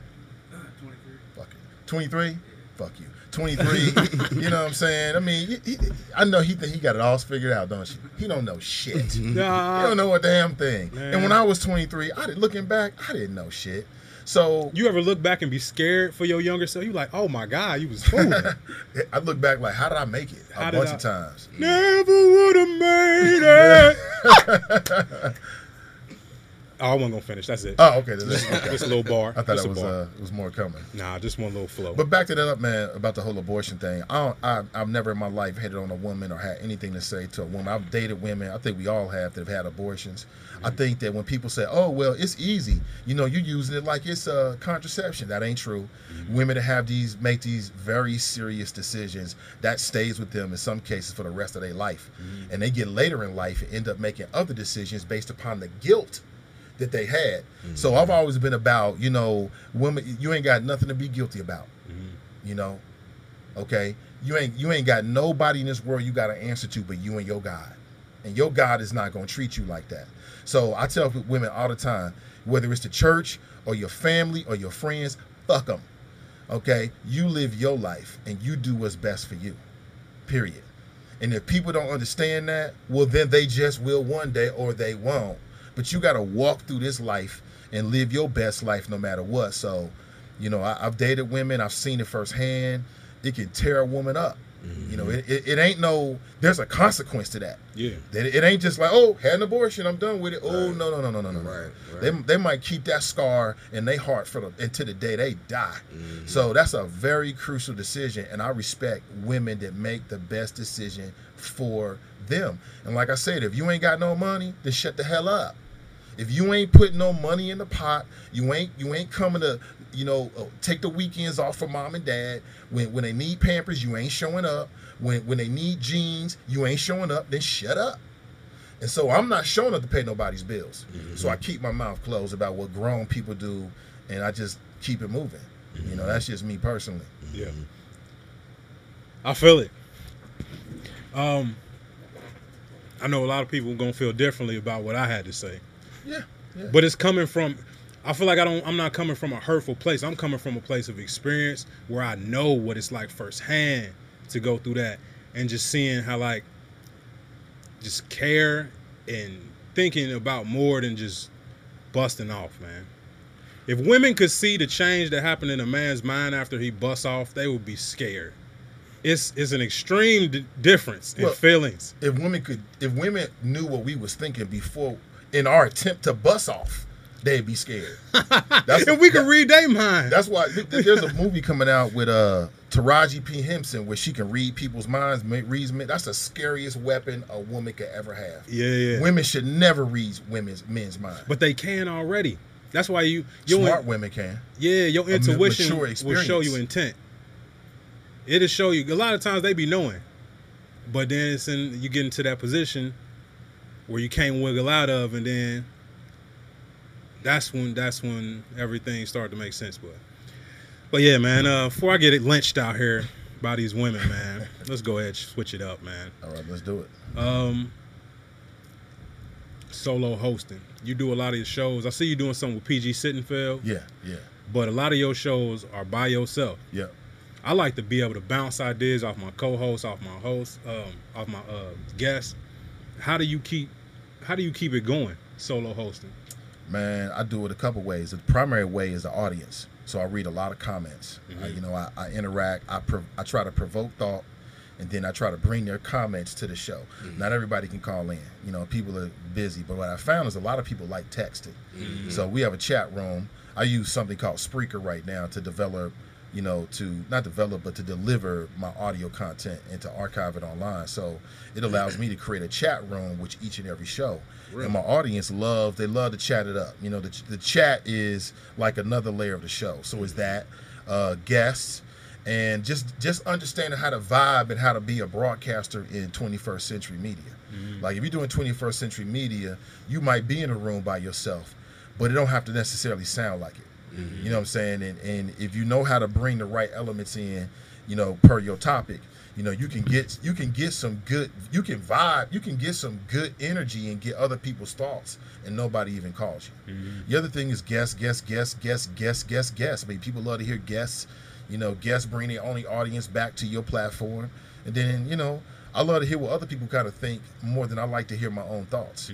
So I try to invest in other people, like my audience, as much as possible to try to provoke them to get a response, to get their thoughts about what's really going on. Mm-hmm. I care more about what other people think than I care about people hearing what I think. Quite honestly. Yeah, yeah. I think I'm in the opposite right now. I'm trying. I'm trying to get to the point where you at, but at this point, I'm a philosopher. I'm a philosopher. Yeah. philo- a It's all about the audience. philosophy. I'm a philosopher side. I don't know how to say it. I got my ideas. Um, I want you to teach me how to get out. Uh, get out my own way. I, can give you some pointers. Let's talk after the show, man, because I know I. I Man, think you got your own style though. yeah, man. I, uh, hey, that's good. That's good. Um, you part of the uh the BBG, big black guy, Big black guy. yeah, uh, group. I'm also I a am. part of that. I am. Another person who I feel like is a part of that is Steve Harvey, man. How do you feel about the way people coming at Steve Harvey? He been fired from two shows this last past week. Right. Do you think it's to any of his own fault or I think that uh, there was a moment when Steve Harvey was talking with uh, Monique on his show. And there was a moment when he turned to the audience and had like a very real moment. He was like, We can't talk like that in front of them. And I thought, Damn, Steve, that was kind of, you, you pulled back the curtain a little bit. Now, that's just me. I don't know what it is. I do know this much that Steve appears to have enough money. He'll be okay. I ain't gonna sit up at home waiting, uh, you know, thinking too much about what Steve Harvey's gonna do next. He got a radio show. He's very talented. He does a lot of award shows. He'll he'll bounce back. if He'll he hooked up with like Tyler Perry, they could have a crazy production. they could have a crazy production, right? Because I love all him. You know, I'm not gonna be mad until they take him off Family Feud. Let's put it that way. I like him on Family Feud. He be so fake on Family Feud. I know, but I but but, but the hosts are always fake on. They don't give a damn about them damn families. Rich, you think Richard Dawson cared about them families? I don't think damn. no. I don't think you can see it on nobody else's nobody else's face the way you can see it on his. You could tell certain days he like, man, You- I do not want to be here. Yeah, but you know, I think you can tell that on all those hosts. They're like, oh my God, we got two more families, the Johnsons and the Jacksons. Here we go again. Here we go. Hey, that laugh be getting me though. it's like, bro, you know that's not real, man. right. I want to get uh, I want to get Lincoln Ware on here too, man. He another guy who I used to listen to on the Wiz. I still listen to, just because um, I think he he a character, man. He a funny guy. Yeah, yeah, I like Lincoln. Link, Lincoln's a funny guy. He really is, man. People in the community really, really like Lincoln. Yeah, I, he, I had a chance to work up close with him for about 15 years. So, I mean, we still cool, man. I mean, you know, you know, he got we we've connected many times. You know, uh, whether text. I think he does it. Not I think he does a television show with WKRC or something Channel 12. He's invited me on there a couple times. So, Mm-hmm. I know he's a big fan of mine. I'm a big, still a big fan of his. I want to. Um, maybe you can hook that up for us, man. I want him to. Uh, I want to do my impersonation of him to him. You know what? Have you reached out to him? I, yeah. He'll do it. Has he reached out to back to you? Nah, I emailed him on a couple different emails and uh, messaged him, but Okay. Well, I'll tell you what. Once, once you put out this and he sees me here, he might he might be more likely to do it then. holla at me, Lincoln, man. I want. I want. I want you to come here so you can hear my uh, Absolutely. impersonation. I think he'll do it. yes. I can't speak for him. Yes. Unbelievable. he always do that little laugh, man. He does That's funny, man. on and off the mic. And I got some Crown Royal for you. You come on the show, man, I got Crown Royal for you. Did you man. put that in the email? Nah. See, that was your problem right there. Put that in the email next time. He Like would have what? answered expeditiously. um, but yeah, man. Another thing that's been going on this week that's been pretty prominent. Um, Ayesha Curry. Her thoughts on another mindset I feel of a comparison. Yeah. Yeah, you know it's funny, man, because um, it's funny because with Sin Digital, not only do we want to create audio, audio, audio content, but we want to create news. We want to, we want to create opinion.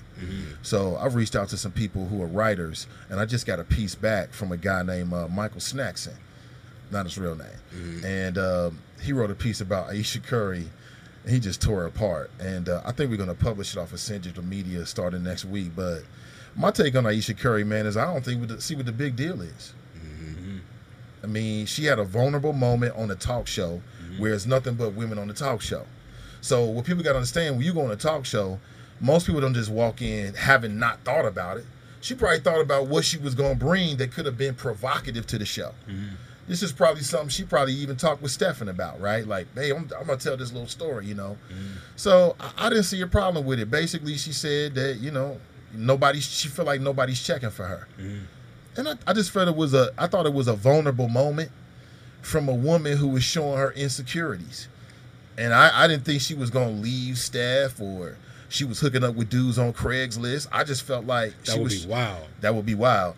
It, it was a video, I'm sure TMZ would have it. Mm-hmm. Definitely. And then everybody These else could pick up on it real quick. But mm-hmm. I, I- I just felt like people was overreacting. I think it was haters, people that's mad at her for various reasons. Because she living this fabulous life with Stephen. You know what I'm saying?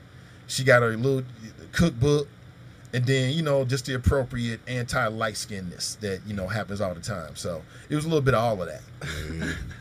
But uh, like we living in an era where people who not being spoken for are finding people to speak for them, like the whole emo rap and all that, like that. And um, I'm sure it's Sin Digital Media. You guys speak for a certain audience. Who do you feel like your your audience is, and who do you speak for? Man, we, we, we, we speak for a, a segment of the black community. That's our intent. You know, mm-hmm. our direction is, like I said, black people, the urban community, black people, the people that live next to black people, and all the politics and cultural stuff in between that live in the greater Cincinnati area. Mm-hmm. So that's what our intention is. But you, as you know, you might put something out thinking, "Oh, this is my audience." You never really know until you put it out there and you start to get a response back from people. But so far, you know, our intentions match who our response is. So And us as creatives, like you got to stay inspired. Like how do you how do you stay inspired? What do you do to? I mean, um, number one is I, I write everything down. I try to plan. So if I plan things, that means I got a path. That means I can stay on it. The second thing is I listen to my audience, and you know I'm in my mid 40s now, so I'm inspired by younger people. Mm-hmm. So I pay attention to what younger people, people younger than me, fresher than me, doper than me, in my opinion, are doing, and that helps to sharpen my dopeness. Mm-hmm. So that's how I do. I I'm a big fan of bigging up what other people do, giving other people that's in the digital media space props. You know, using whatever I can do in my platforms to promote other people, and in doing so, I'm looking at them like, oh, that's that's tight. Okay, that's the way to do it. So, you know, I, I just look at I just look at what young people are doing, people that's out here winning. I look at what they're doing, mm-hmm. and I try to match that to my goals and stay on my grind. So, like I said, back with the buzz coming back, I mean, it was it was it, it was it was minor on my radar screen. It wasn't a major impact because my radar screen already got other targets on it. You know what I'm Yeah. saying? So so I, that's how I you know I, I stay inspired by talking with my audience. Like right now, I'm in the middle of a a campaign, if you want to call it, of me just talking with my audience members. What do you like? What don't you like? What do you want to hear more of? What don't you like? That kind of inspires me. Mm-hmm. When I hear things that people say that they like that I meant for them to like, that means I hit my target. Cool. But then even when people challenge me like, "Oh, that shit ain't working, Nate," I'm like, "Okay, great. That's an opportunity for me to get a little bit, a little bit better." Mm-hmm. It hurt. It hurts your feelings real bad when you think something is super dope and then it Real don't get the response. It do, You, it do. you're like, man, y'all y'all tripping. But you know, only for a moment. You know, it, it hurts for a moment because you're a creator, and any creator they love what they create like they baby, right? Yeah. You love it, and so you you get a little hurt feelings when people don't respond the way you want them to. But only for a minute for me, because then I'm like, okay, well, let me see if they right. Okay, let me see if I listen to them Is that going to yield what I think I want? You know, out of the results of what I'm trying to put my efforts into. Only 24 hours in a day, so I want to I want to return on my investment every single day of my time. And the best way to get that is just to listen to the people that already support me, and they'll tell me where to go. So, you know, my audience is saying, keep doing it, Nate. Keep going. Keep going. So I'd be a fool not to listen to them. And we know you got the flows and um, you into hip hop, man. Who you listening to right now?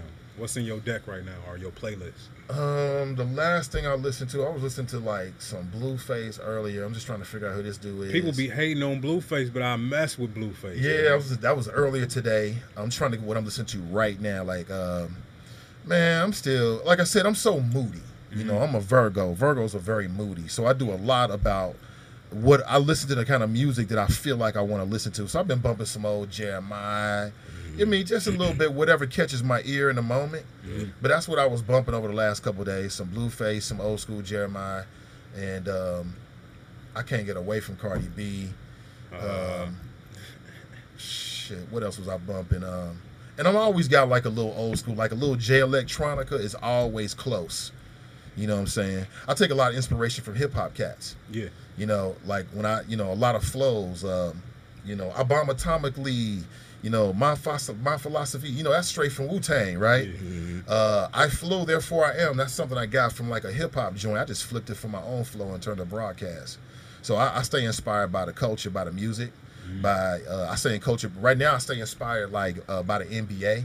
I don't know about you, but I watch these ballers. That make me want to work out. You know what I'm saying? That made me want to get tight. You know what I mean? I want to get out there and start, you know, get my get my left hand back developed. So I just stay inspired by people that's out here doing things, Yeah. out here winning, out here creating. Yeah, man. When I see all them old ladies at the nursing home, I be like, I gotta hit the gym. I gotta have a hard body for them. They call me the uh, the Undertaker The Undertaker. or the Embalmer. I fill them up with joy before they go on to their heavenly home, man. Yeah, man. So uh, if your grandma need a date, and she got at least two ailments.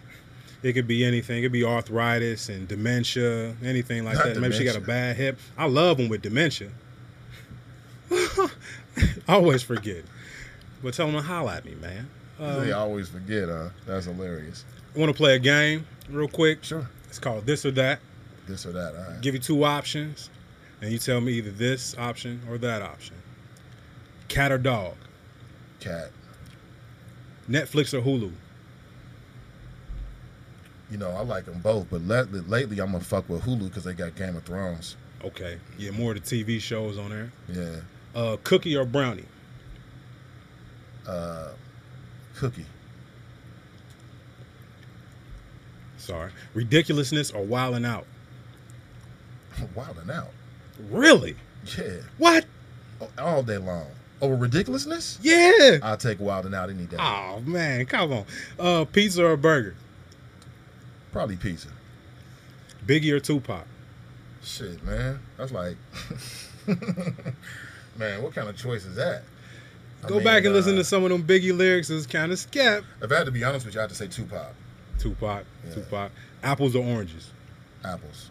Shorts or pants? It depends on the weather, man. You only got one choice. We don't rock the pants. Rock with the pants, man. Um, Xbox or PlayStation? Xbox. The illest. I'm on, I'm online, and I used to murder cats. I don't have the same time. Uh, NBA 2K, Soul Calibur, a variety of first-person shooters. yeah. Come get it. Hey, start your podcast about that, man. Get on Twitch. Oh yeah, Twitch is popping, Man, Twitch is where it's at. Them cats who like competitively game, making money off of getting checks, and they sell out arenas like Jay Z. Yeah, they do. You know, uh, there's some people that's doing some esports here over in Newport. They got a gaming lounge over there. They're trying to get that esports community thriving here in the city. I hope they do. I love it. Yeah, that'd be hard. That'd be super dope. And for very last, we got chesticles or chitlin protectors. I don't understand. Which, which what does that mean? Well, chesticles, my good friend, are breast, Uh-huh. and chitlin protectors is a butt because they're the flaps that protect your chitlins. They pro- like chitlin doors. I'm gonna have to go with the latter. What, what was the second one there? Chitlin protectors. I'm to go with that. chitlin protectors, man. So y'all done heard it here, man. I want I want to thank you for coming through again, Thank you for your time. I appreciate you having me. sharing them flows with us, man. Like I said, I've been listening for a minute, and I definitely appreciate you coming through, man. Can I say one thing? Go ahead. To, to, to you guys and to all digital creators, keep doing what you're doing. Mm-hmm. Keep doing what you're doing because the digital space is the future. And it's all about keeping up on the latest software, hardware, the latest tech, knowing what your what your craft is. But you know, what I can tell you is commercial radio and terrestrial media, mainstream media, they look at social media and digital media for inspiration. Right. So it's just like I said, in the last three years, there is an abundance of options for edutainment, for education, for knowledge, and it's all digitally based. Mm-hmm. And with Sin Digital Media, not only do we want to promote, not only do we want to create, you know, original, you know, media, podcast, you know, video shows, things like that, but we want to promote what other people in the Cincinnati landscape is doing as well, you know, mm-hmm. with our with our platform. So, you know, please find us on Facebook at CIN, that's Sin Digital Media. Please like and share, and we'll be posting. We want to we want to look we want to help cultivate the next podcast superstar based in the city of Cincinnati. Mm-hmm. You know, we want to help cultivate a thriving Cincinnati digital media. Mm-hmm. So just follow us there and, and stay connected with us. Yeah, man. Uh, who else is on that lineup? Is you, Jerry Tolliver? Yeah, so I'm doing a podcast. Of course, the Nathan Ivey Show is on there. I do a podcast with PG Sittenfield, who is a white male Democrat who's a member of City Council right now. Some people say that he might run for mayor. Uh, we also working with Jerry Tolliver with the B Word. Uh, we we host and produce. We produce the uh, in Cincinnati NAAC podcast called Truth to Power, and uh, we're working with Danietta Bailey, who is the um, former uh, president of the Black Lawyers Association, um, and she's producing a podcast with us called "Is It Just Me." So, and uh, still venturing, working on other ideas as well. Working with Cam Hardy on a podcast called No Cincinnati Polite. I know that Cam Hardy does a show on Radio Artifact. Yeah, he just well. left right Yeah, did he? Yeah. Okay, yeah, yeah. Shout out to Cam. So, just trying to reach out, man. I mean, we we've started in the political world, but you know, we want to branch out into you know the world of culture and music and Mm-hmm. pleasure in Cincinnati. And so, this is just a beginning for us, and, and just stay tuned. Yeah, man. Tell people how they can keep in touch with you one more time. So the best way to keep in touch with me is, uh, you know, my email address is nathan at sindigital.com. So if you want to email me directly for whatever reason, but I'm on Facebook, I'm on Twitter, I mean, I'm on Instagram, Nathan from Cincy, Twitter, Nathan from Cincy, and then Nathan Ivey Show is online and Sin Digital Media. Vibe, tell them how they can keep in touch with you, man. Instagram is Mr. Vibe One, V I B E O N E. Twitter is V I B E O N E. Facebook is V I B E dash O N E. Um, email me at e period s period a period e n t at gmail.com for um, booking, um, mixing, mastering, uh, production, and um, just keep in touch. Uh, we got the album out right now called The Maturation of Lid Roney Yeah, yeah, yeah. all platforms. Um, you can get the extended version of the album on Bandcamp though. That's vibe1.bandcamp.com. It's uh, extra uh, two joints on there that iTunes and everybody else wouldn't allow because of some sampling, but you can get it anywhere um, online. Uh, also, uh, also I got to start representing for the group as well. On, on Instagram It's um, seven, the number seven Watusi W A T U S I um, and then the, the Watusi Tribe on um, Facebook and uh, Instagram. All right. Yeah, man. And before we get up out of here, I just want to say happy birthday to Janet Jackson, Sugar Ray Leonard, Malcolm X, uh, Patti LaBelle. Ah, yeah. Pam Grier. Ah, yeah. And uh, Al Littles. Stevie Wonder is only 68 years old. I don't believe it. It sounds ridiculous, man. I could have sworn he was born like 1902, man. But happy birthday to all those people. Minister Louis Farrakhan uh, and Gabby Sidibe, James Brown. It's a lot of people's uh, birthday that was this month. Uh, Johnnie Taylor. So uh, happy birthday to all of those people. Happy birthday to everybody whose uh, birthday it is this month. If you want to keep in touch with me, you can find me on Instagram at Blaze6513. That's B L A Z E S I X 513. You can also uh, follow the show on Facebook at Nomtombout, N O M T O M B O U T, and also on Instagram at Nomtombout underscore radio. Um, make sure you go and check out Inner Space, real good music by me, because I can sing my face loose and uh, rap my face loose fairly well. uh, check out Inner Space, man. Uh, look it up. I'll be looking into the clouds and the astros and all all the sky and space things like that. That's how you know it's me. Um, each and every Wednesday, you can catch the show 7 p.m. here on 91.7 WVXU, your HD2 station, or you can stream us live on RadioArtifact.com. If you missed the show, you can also check us on Spotify at Nom Talking About Radio. So until next time, goodbye.